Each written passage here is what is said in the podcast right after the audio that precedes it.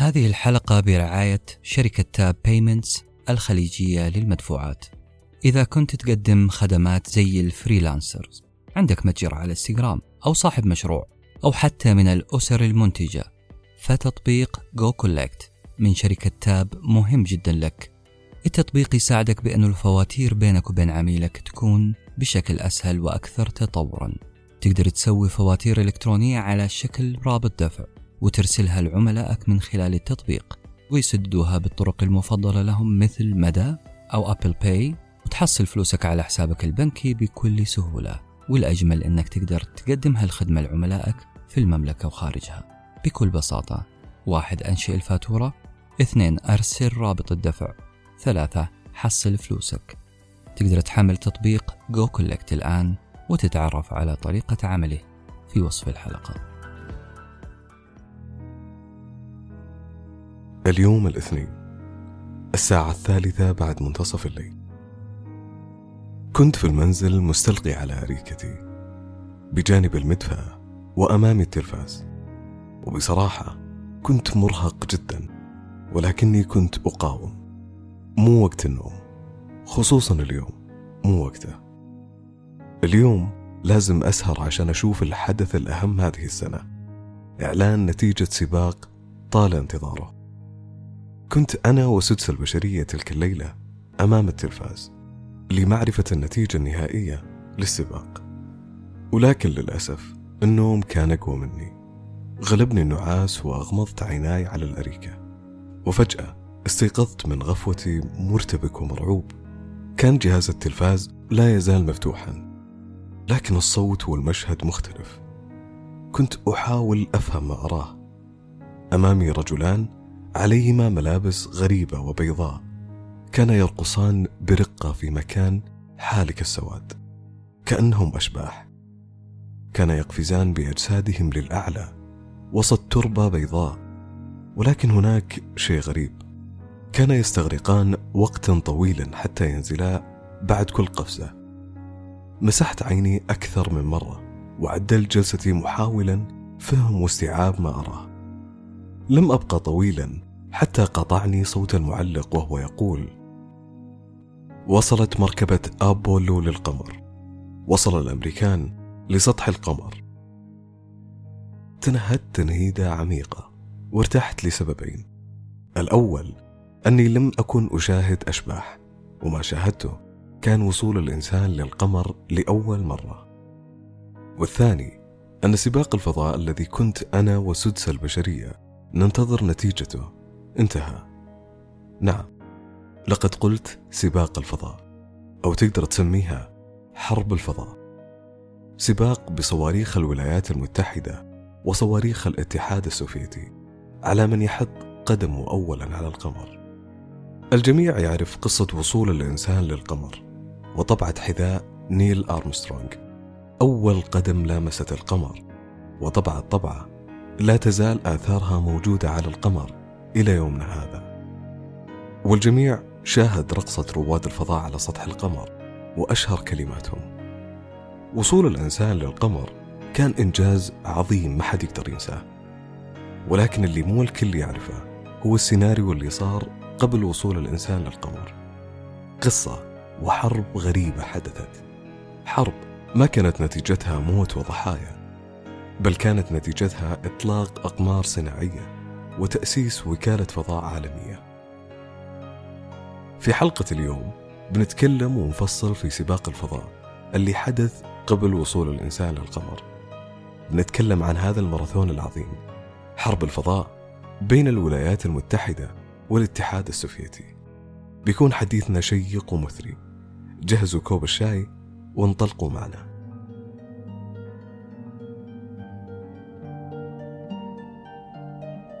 بعد انهزام هتلر في الحرب العالمية الثانية وسقوط ألمانيا انقسم العلماء ومهندسو الصواريخ الألمان إلى قسمين. قسم انضم إلى الولايات المتحدة وقسم انضم إلى الاتحاد السوفيتي. وقتها كان هناك حرب باردة بين الدولتين.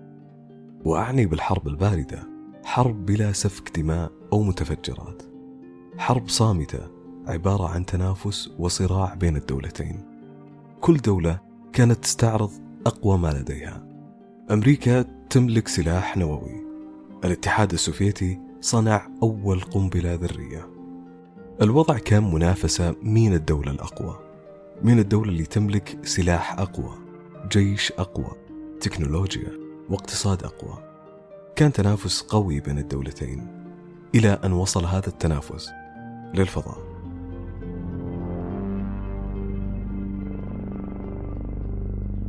في عام 1957 أطلق الاتحاد السوفيتي بمساعدة العلماء والمهندسين الألمان أول قمر صناعي في الفضاء. كان أول جسم يغادر الغلاف الجوي في تاريخ الإنسان.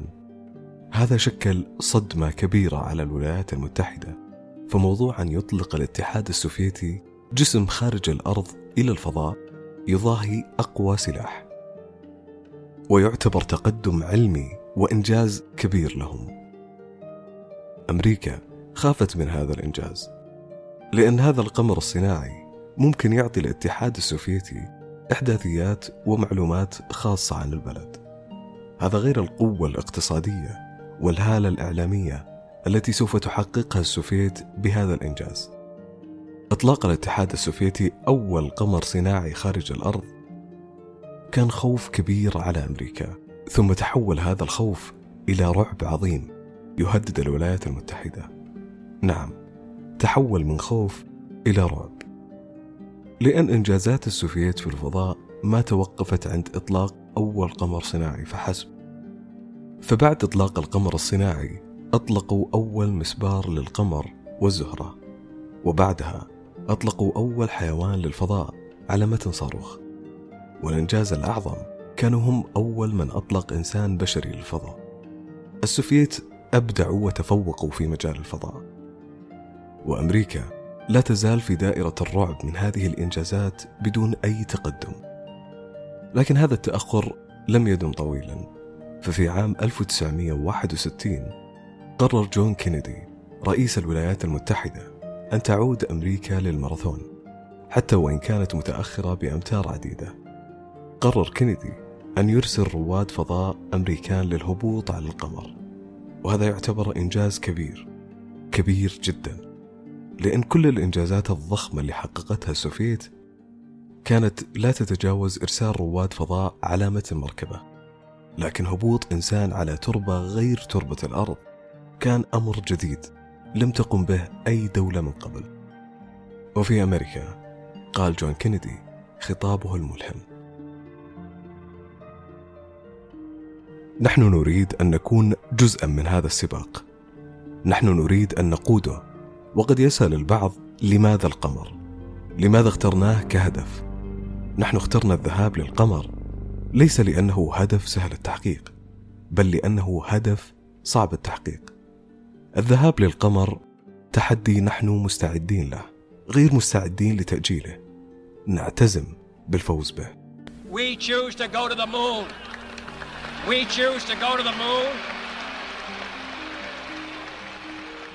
اشتعلت نيران الحماس في أمريكا بعد دعم كندي لبرنامج الفضاء والهدف الجديد وبعد ذلك الخطاب تأسست وكالة فضاء منفصلة لتحقيق هدف إرسال الأمريكان للقمر بأكمل وجه وسميت الوكالة بوكالة ناسا سميت بعثة إرسال الأمريكان للقمر ببعثة أبولو. كانت الخطة في بعثة أبولو عبارة عن عشر رحلات لتدريب الرواد والرحلة الحادية عشر تكون هي الرحلة الحقيقية للذهاب للقمر. بدأت أول رحلة تدريبية وتدرب فيها الرواد على الإطلاق وكيفية التعامل داخل الصاروخ.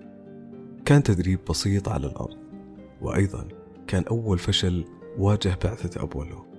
نشب حريق غير مقصود داخل المركبة واحترقت المركبة واحترق رواد الفضاء داخلها.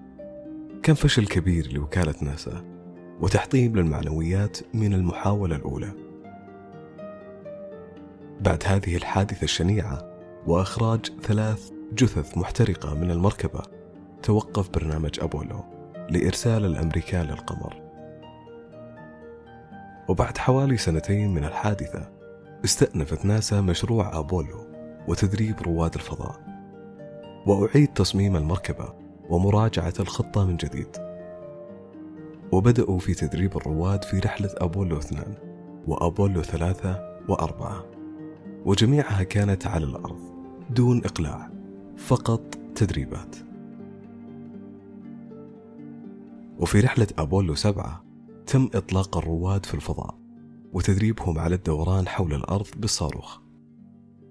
بدأ مشروع أبولو يتقدم وبدأت أمريكا تزدهر وتتقدم في سباق الفضاء.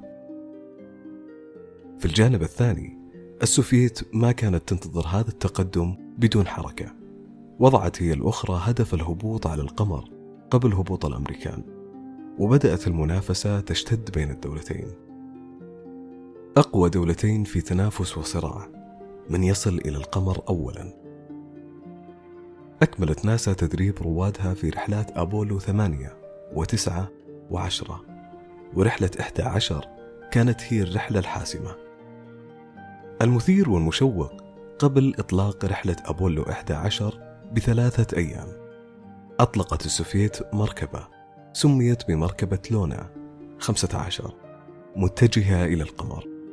وكان هدف السوفييت أن يصلوا للقمر أولا ثم يبثون على التلفاز لحظة وصولهم قبل الأمريكان. ولكن لم تنجح الرحلة.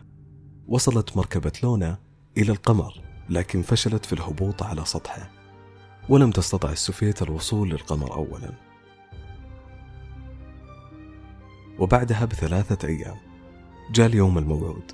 وانطلقت رحلة أبولو 11 إلى القمر بثلاث رواد فضاء نيل أرمسترونغ وباز ألدران ومايكل كولينز. وبالفعل نجحت المركبة في الوصول والهبوط على القمر ونزل رائد الفضاء نيل أرمسترونغ وعندما لامست قدمه تربة القمر قال الجملة الشهيرة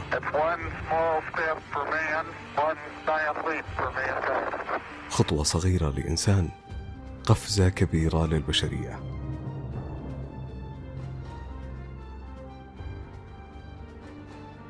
وضع رواد الفضاء العلم الأمريكي على سطح القمر ورقصوا رقصة الانتصار وانتهى ماراثون القمر بين الولايات المتحدة والاتحاد السوفيتي